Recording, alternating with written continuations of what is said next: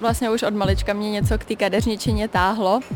Ne, nevím ani jak, prostě už od malinka jsem k tomu měla nějaký cit. Hmm, tak já už jsem nějakou dobu jako na to koukal a prostě žádného řezníka jako v Česku jsem tam neviděl. Prostě chtěl prostě to své řemeslo, no, tam prostě to ukázat, ale nečekal jsem, že to, sebe ví, že to prostě nějakou sledovanost bude mít. Pracanti. Podcast o první práci. Pracanti. Rozhovory z kanceláří, kaváren i nemocnic. Pracanti. Podcastová série Evy Svobodové na rádiu Wave. Posloucháte další díl podcastové série Pracanti o pracovních začátcích mladých lidí. Tentokrát o zkušenostech mladých řemeslnic a řemeslníků. Já se jmenuji Eva Svobodová. Nedostatek prestiže, ale na druhou stranu radost z práce. Jak si mladí lidé svá řemesla vybírají, co jim přináší a nebojí se o svou budoucnost? V tomto díle se oproti ostatním trochu víc zaměřím na téma školství. Jednak proto, že učňovské obory jsou s konkrétním povoláním už během studia mnohem více propojené pomocí praxí a také proto, že téma mladých řemeslníků nejde diskutovat, aniž bychom opomněli chronické problémy českého učňovského školství.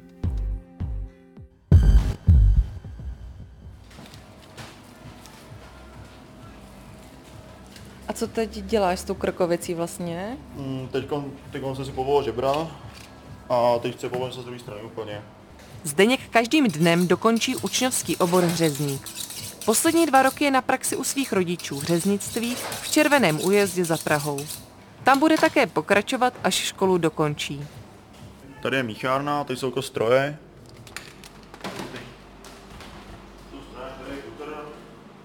Tady je míchačka a tamhle uh, řezačka. A co se tady dělá?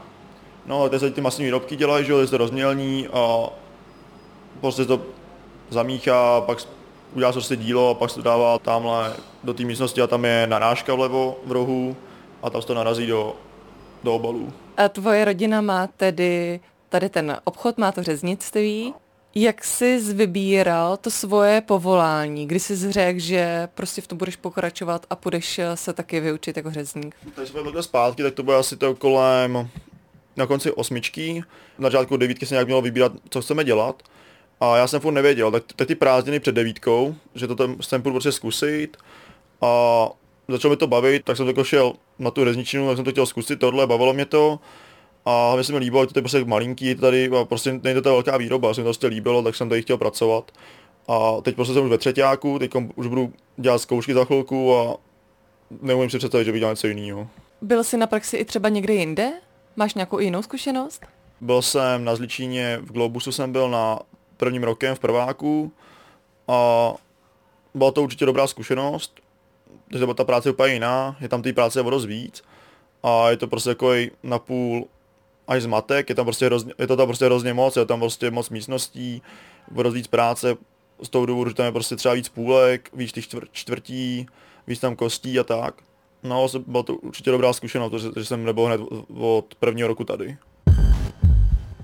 Marie je začínající kadeřnice, která končí své učňovské studium na střední odborné škole kadeřnické v Karlíně. Vlastně už od malička mě něco k té kadeřničině táhlo. Ne, nevím ani jak, prostě už od malinka jsem k tomu měla nějaký cit. A tuto školu jsem si vybrala, protože jsme s mamkou hledali různé školy eh, v České republice a vlastně Karnická škola nám vyšla jako jedna z nejprestižnějších, nejlepších, tak jsem si řekla, že to zkusím a měla jsem to štěstí, že mě vzali. No. Ty se připravuješ na zkoušky, já jsem tě vyrušila akorát během přípravy a byla si tak hodná, že jsi na mě udělala čas.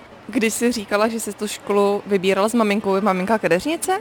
Ne, ne, ne, maminka není kadeřnice, ale má nejlepší kamarádku kadeřnici, takže vlastně vždycky, jsme, když jsem byla malinká, tak mamka tam chodila na vlasy, já jsem to vždycky úplně s radostí jsem to pozorovala, moc, mě, moc se mi to líbilo, moc, se, moc mě to bavilo na to koukat a přišlo mi to něco zajímavého, vlastně celkově ty barvy a všechno, přišlo mi to něco neskutečného.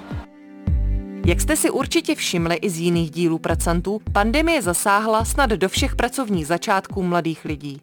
Stejně tak je to i u Marie, které pandemie zabránila mimo jiné zúčastnit se jedné kadeřnické soutěže. Jinou ale naopak vyhrála. A nemáš to vyfocený? A ukázala bys mi to prosím tě? Tady já mám pár fotek takhle. Účes byl vlastně vyčesaný do uh, trdolu na horní části hlavy a z toho pak uh, jsem z vlasu vyčesala na trdolu růži, nebo pokusala jsem se o to. A v, černí, v čelní části vlastně hlavy jsem se pokusila vyčesat uh, vlnu, kterou jsem obtáhla kanekalonem, aby vlna byla zvýrazněna.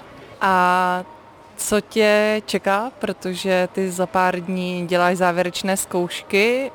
Co bude potom?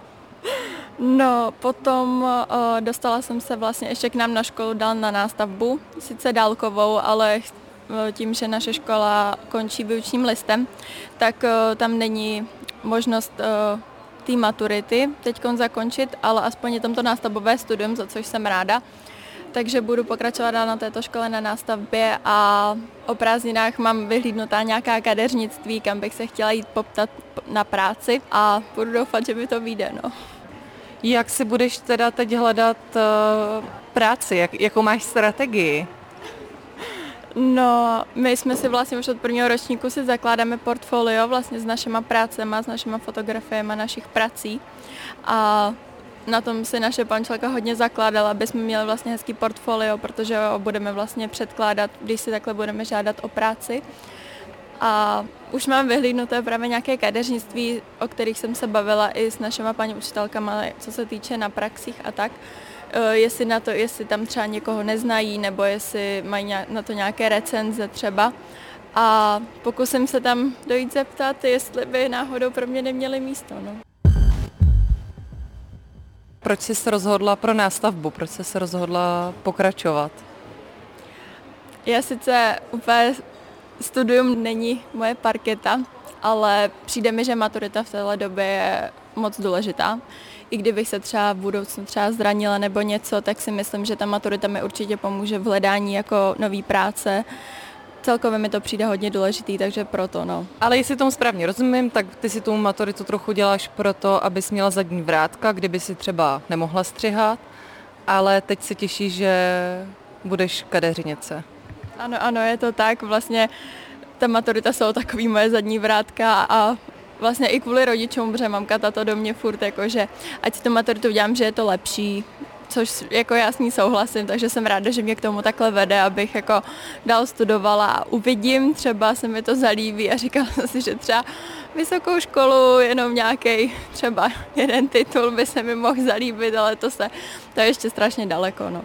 Chvilku jsem přemýšlel, že bych šel na nástavbu, ale pak jsem se to nakonec jako nešel, protože už jsem chtěl pracovat, no, že se mi to tady baví a no tak samozřejmě škola, no, to je...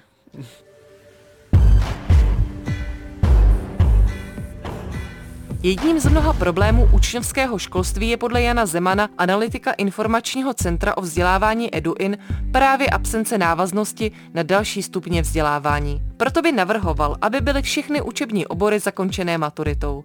Dnes musí učni studovat 3 plus 2 roky, aby maturity dosáhly. A navrhoval byste tedy, aby všechny učňovské obory měly maturitu? Vlastně s tím, co se v současné době, o čem se uvažuje, že i ta maturita má mít více úrovní, tak v tom vlastně nevidím problém. Samozřejmě já, když o tomhle promluvím, dejme tomu na rodinné oslavě, tak se najednou objeví takový ten klasický argument a to mají mít všichni maturitu, ale tady jde o to, co, tém, jako, co od té maturity chceme. Tady chceme od maturity nějaké potvrzení, že ten člověk umí vyřešit problém, dokáže organizovat svůj čas, dokáže si přečíst návod od stroje, který potom dokáže používat. V tuto chvíli z tohohle pohledu je maturita jako dobrým krokem a můžeme ji říkat klidně jinak, ale je dobré ty zkoušky spíše sjednocovat. Někdy těm oborům chybí prestiž, říká se tak, no on jde jenom na ten učňák. Jak tohle třeba vnímáš, když to někdo říká, nebo když to třeba někde slyšíš? Za mě je mi to občas líto, ale v tady v té době už teda musím říct, že to naštěstí moc neslýchám. Že eh, spíš to slýchám od těch starších, jakože třeba od nějakých 30 letých lidí, že si třeba řeknou, no tak ty chodíš jenom na učňák, ale já když se tak jako podívám třeba na své spolužáky, eh, vlastně od sebe ze třídy a pak třeba na moje kamarády, co chodí třeba na obchodní akademie, tak eh, se to třeba ani nedá srovnávat, protože mi přijde, že když někdo, když to někomu jde a někdo proto má ten cit, tak si myslím, že může dokázat o hodně víc věcí, než třeba takhle prostě nějaký člověk třeba z obchodní akademie, který se právě někdy může i vysmívat takhle někomu z... Uh... Ale že prostě nemáš pocit, že by tvoji spolužáci byli třeba hloupější než tvoji kamarádi z obchodní akademie? To určitě ne, to určitě ne. Uh, jde spíš o to, i jak se ty lidi projevují a všeobecně, takže nepřijde mi, nepřijde mi. Jak jsi třeba řešil tohle, že ta řemesla často nemají takovou prestiž, jak to asi člověk cítí? No rozhodně já už prostě málo těch řemesel a mě to prostě vidět nás je ve třídě, my jsme tam asi tři nebo čtyři třídy a nás prostě po 30, takže nás tam je takových maximálně 100, víc nás tam není na té škole. A to je vlastně v okolí taková největší škola jako na řezníka. Tak mají většinou všichni jako do, toho, do té kanceláře a takhle, ale nevím, no, mě prostě tahla, ta, tahla prostě ta práce k tým, těma rukama, no. Přece jenom, vy se to zmínil, že jít na ten učňák je trošku stigma a já když jsem natáčela s těmi mladými lidmi, kteří sice mají třeba dobré zázemí, ale prostě snaží se to studovat co nejlíp a nějak se nejlíp profesně připravovat, tak když jsem se jich na to ptala, tak pro ně je to prostě bolestivé, když se o těch učních mluví s takovým despektem nebo s tím, že je tam vlastně jenom ten problém jak o tom tématu mluvit tak, abychom vlastně nezraňovali třeba ty mladé lidi, kteří mají před sebou eh, cestu a nějak se v tom eh, snaží najít. Mm, tohle je strašně těžké téma, protože spolíháme na sociální dovednosti jako rodičů a cizích lidí a tohle se stává naprosto všem a je strašně těžké s tím nějakým způsobem bojovat. Samozřejmě můžou tady být nějaké informační kampaně, ale nejlepší je stejně třeba to zařídit systémově, no. Kež by jako každý mohl říkat, já studuju tady střední s maturitou a do toho si ještě dělám kadeřnici. Tak to je přece najednou jako pro ty lidi jako překvapující, že ten člověk zvládá tolik věcí, než že dělá jako učiliště, no. Ale eh, bohužel tohle zažívají všichni, tohle zažívají, když někdo chce učit a řekne, já budu učitel, tak mu všichni řeknou, ne, nebuď učitel, no. A takže to je takové stigma, které se musí odstranit, eh, ať už jako soustředěním na tu dobrou komunikaci, tak těm systém. No. Hmm. Zdeněk se rozhodl krizovou komunikaci zahájit po svém. Založil si TikTok, kde propaguje svoje řeznické řemeslo. Stal se z ní jednoznačně nejslavnější řezník českého TikToku. Jak tě to napadlo založit si TikTok právě s touhle tématikou? Tak já už jsem nějakou dobu jako na TikTok koukal a prostě žádného řezníka jako, jako v Česku jsem tam neviděl a hlavně jsem prostě chtěl ukázat, že prostě, prostě ukázat, co mě baví a co mě zajímá, jako, jaký, mám já, jaký mám já koníček a prostě chtěl prostě to své řemeslo, no, tam prostě to ukázat, ale nečekal jsem, že to, sebe, že to prostě nějakou sledovanost bude mít a prostě to uteklo tam, kam jsem vůbec nečekal, že prostě. A kam to uteklo? Kolik máš třeba dneska followerů, nebo jaké jsou ty reakce uh, ostatních lidí na TikToku? Teď mám před něco před 20 tisíc, asi 22 tisíc skoro budu mít sledujících. No, jsou tam lidi v komentáři, kteří prostě tu práci mojí mají rádi, že na to koukají ty videa často, prostě vidím ty, ty tváře, které už tam jsou na ty videích prostě pořád a baví je to. A pak jsou zase ty lidi, kteří prostě furt nemůžou pochopit, že prostě maso sejí, no. Jo, takže máš, eh, takže prostě přichází nějaká kritika od lidí, kteří jsou třeba vegetariáni nebo vegani. Tam jde o to, že oni mi většinou nahlašují videa, tak já automaticky prostě nějak z toho nevšímám vůbec, že to se nemá cenu, prostě každý má svůj názor na tady to. A, a oni to budou tak, že mě tam nazývají i vrhama a takhle, což tady to není možný, že tady, jsem, tady se prostě neodporáží zvířata tady u nás. Tak počkej, já se tě ještě zeptám tady na ty vocílky. Co to vlastně je, kde se to tady vzalo? No, to je jako, že na, to srovná prostě jehlu nože, takže prostě, když prostě se s ním dlouho pracuje, tak se prostě obtáhne a zase řeže krásně. A to jsou nějaký třeba, co jste zdědili, nebo kde jste k tomu přišli? Já, s tátou to se sbíráme a máme rádi to řemeslo, tak prostě sbíráme ty staré věci k tomu, no, k tomu řemeslu a mně se to líbí, jako takový hrozně hezký, to je takový prostě k tomu, že to řemeslo dělám, tak prostě chci mít něco prostě, něco prostě z, té, z té historie toho, z té řezničiny. Co jsou ty čepice zač? Hmm, ty se většinou brali na, když byly třeba ty pochody, ty řeznický a takhle, tak se většinou brali takhle no ty čepice. A co, co to znamená řeznický pochody? To jsou takzvané cechy, když se prostě řezníci prostě sešli a prostě nějaký den prostě všichni řezníci a vlastně jako něco jako oslava nějaká. Dokážeš si představit, že bys něco takového se svýma spolužákama nebo s kolegama dneska zažíval? Že jako existuje nějaká třeba ještě soudržnost mezi ostatníma řezníkama? Hmm, tak určitě ty, mi to bylo super Jak jsem zmiňovala, já jsem natáčela se Zdeňkem, s mladým řezníkem, který tady pracuje nebo začíná v té rodinné firmě v rodinném řeznictví a oni s tím tatínkem mají zálibu v historii toho řemesla. Oni sbírají různé staré nože, ocílky, cechovní čepice, snaží se o to nějak zajímat. Jak tohle vám třeba přijde podstatné vlastně budovat nějakou identitu nebo nějakou jako radost, nějakou hrdost eh, na to, co dělám. Je to taky součástí toho problému podle vás? Tohle je součást toho problému, kdy vlastně člověk, který o tohle má velký zájem, může třeba vlastně na tom učilišti stroskotat, protože nikdo jiný ho nemá. Takže kvůli tomu by se třeba vyplatilo, když si představíme, že jeden rok si ty obory na tom učilišti budou jenom obcházet a najednou uvidím, že tady jsou lidi nadšený do nějakých nástrojů na maso, ale to mě vlastně vůbec nezajímá. Ale co oni dělají tady vedle s tím svářením? A najednou jako můžou něco objevit, takže jak říkám, je to hodně takový jako indikátor, jestli ten člověk o to má opravdu zájem nebo zájem nemá a potom je to taky bohužel někdy jako uh, i ten definující moment, kdy ostatní od toho řemesla odpadávají a on tam zbývá sám a taky to není úplně příjemné, takový ten jediný nadšenec v té třídě. No. A to znamená, že byste spíš uh, navrhoval jednak uh, tedy sjednotit to na nějaké maturitní obory, ale taky, aby v rámci třeba toho učiliště si učni mohli postupně hledat, eh, kam by se chtěli vydat? Je to tak, je to tak. Z mýho pohledu se opravdu klade až moc velký nárok na to, jak dlouho ten člověk musí něco studovat, jak dlouho se tomu musí věnovat. Protože samozřejmě, jakmile se to začne snižovat, tak se začnou hlásit experti, kteří chtějí mít další experty.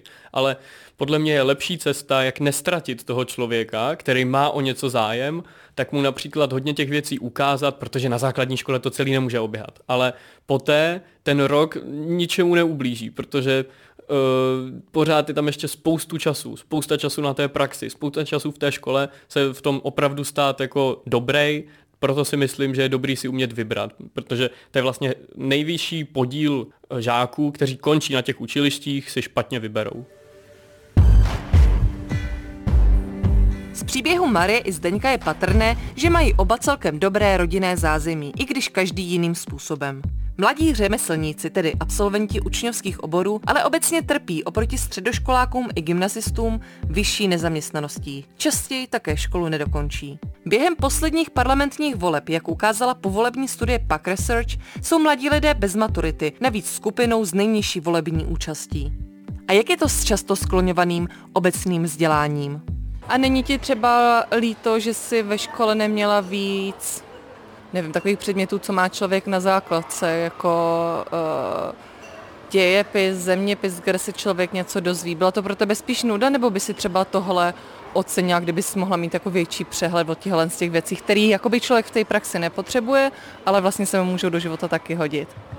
Upřímně mě to teda jako vůbec nechybělo na té škole, já jsem docela ráda, že už to tam nemáme, ale třeba hodně v angličtině a v, lit- a v češtině jsme hodně opakovali literaturu, takže ty dějiny a takový, takže to tam furt bylo.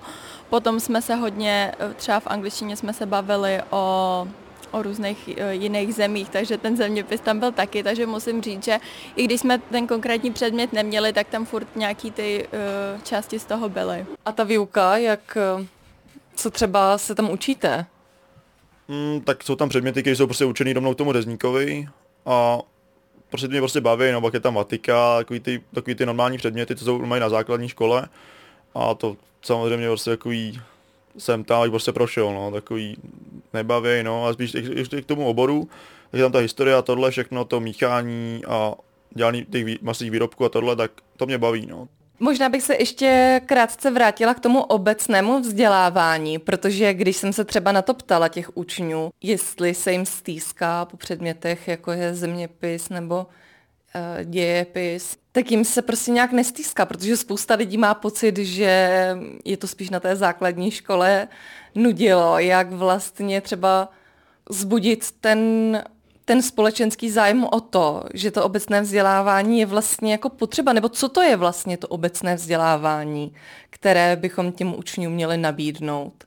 Tak v současné době se to pojmenová jako gramotnosti a kompetence a Ten dějepis, jak dneska známe, už by neměl být takový, jak ho známe, stejně tak se zeměpisem a dalšími předměty, takže eh, je to spíš o tom, jako do poslední chvíle toho člověka udržovat v tom hlavním vzdělávacím proudu, že ještě umí o trochu víc té matematiky, umí o trochu víc toho psaného textu a jak s ním pracovat kvůli tomu, aby v případě, že v tom řemeslu se mu nebude líbit, mohl dál pokračovat. A samozřejmě, že to toho člověka jako v takhle mladém věku nemusí zajímat, nemusí úplně natchnout, ale mě se třeba teď hodí, že si umím něco najít a teď vám o tom vyprávět, což bych jinak nemohl, kdyby mě to přestalo bavit v tom desátém ročníku vlastně. To je pravda, že to obecné vzdělávání je i právě třeba zvládnutí uh, textu, psaní, nějaké uh, kritické myšlení, vybrat si z textu to, co potřebuji a tak dále. Co je tvoje profesní přání do budoucna? Moje profesní přání je, abych eh, se třeba uchytila v nějakém dobrém kadeřnictví. Hodně kadeřnictví dělá pro kadeřníky to, že je vysílá do ciziny, tak to by bylo také moje přání na nějaký školení třeba do ciziny. A jednou mít svůj salon, no. Dokážeš si představit, že bys dělala kadeřnici celý život, když se dneska, protože kolik tě se 18? Máš vlastně před sebou ještě hrozně moc času, dokážeš si představit, že se budeš lidem o vlasy starat prostě celý život? Um, já teda musím říct, že určitě. Je to, já jsem ráda, že jsem si vybrala, že jsem už vlastně v deváté třídě, když jsme si měli vybírat školy, jsem věděla, co chci dělat, protože když jsem se koukala na své spolužáky, oni vlastně šli jenom na školu, protože nevěděli kam jít, tak teď vlastně chodí na jiné školy, nebo už změnili tolikrát hodně škol a já jsem fakt šťastná, že jsem jako věděla, co chci dělat a jsem ráda, že mě to neomrzelo a chci to dělat dál, protože um, mně přijde strašně hezký um, ten pocit toho zákazníka, když vlastně já mu udělám úplně nový účes, úplně mu změním nějaký styl a on je pak jako šťastný, nebo vidíte takový to v těch očích, že prostě je vám děčný a to je, to je něco neskutečného. Lakalo by tě třeba zkusit si i něco v zahraničí, protože přece jenom když člověk jede do Francie, do Španělska nebo i někam třeba na Balkán, tak zvláště u zenin mám pocit, že se třeba dělají jinak z jiných receptur. Lákalo by tě i nějaká takováhle zkušenost? Mm, tak určitě ano. Pak jsou třeba i ty masy kombináty, to jsou prostě v zahraničí, tohle to by mě jako zajímalo, že bych to chtěl, chtěl si zkusit, ale prostě, když máte to vlastní denní, tak to nemá cenu někam prostě jako, jako utíkat. Jaký máš přání do budoucna? A je přežít tu firmu a pokračovat v tom řemesle dál a furt tak kvalitně, s těma surovina, ze vším, prostě aby to bylo co nejlepší, aby to bylo furt stejný, jako to je. A, a pak ještě jedno přání, jak táta sbíral ty, jak sbíral celé věci, tak zkusit udělat muzeum. To byl další díl podcastové série Pracanti, tentokrát o nadějích a představách mladých řemeslníků. Marie i Zdeněk mají svou cestu už alespoň částečně připravenou. Učňovské obory jsou ale vzdělávacím proudem, z něhož v průběhu odchází nejvíce studentů, trpí velkými regionálními nerovnostmi a celou řadou strukturálních problémů. Jakým výzvám čelí budoucí řemeslníci? Pustíte si celý doprovodný rozhovor s analytikem EduIn Janem Zemanem. Od mikrofonu se s vámi loučí Eva Svobodová. Pracanti. Jak může vypadat první práce? Pracanti. Rozhovory z kanceláří, kaváren i nemocnic. Pracanti. Podcastová série Evy Svobodové na rádiu Wave.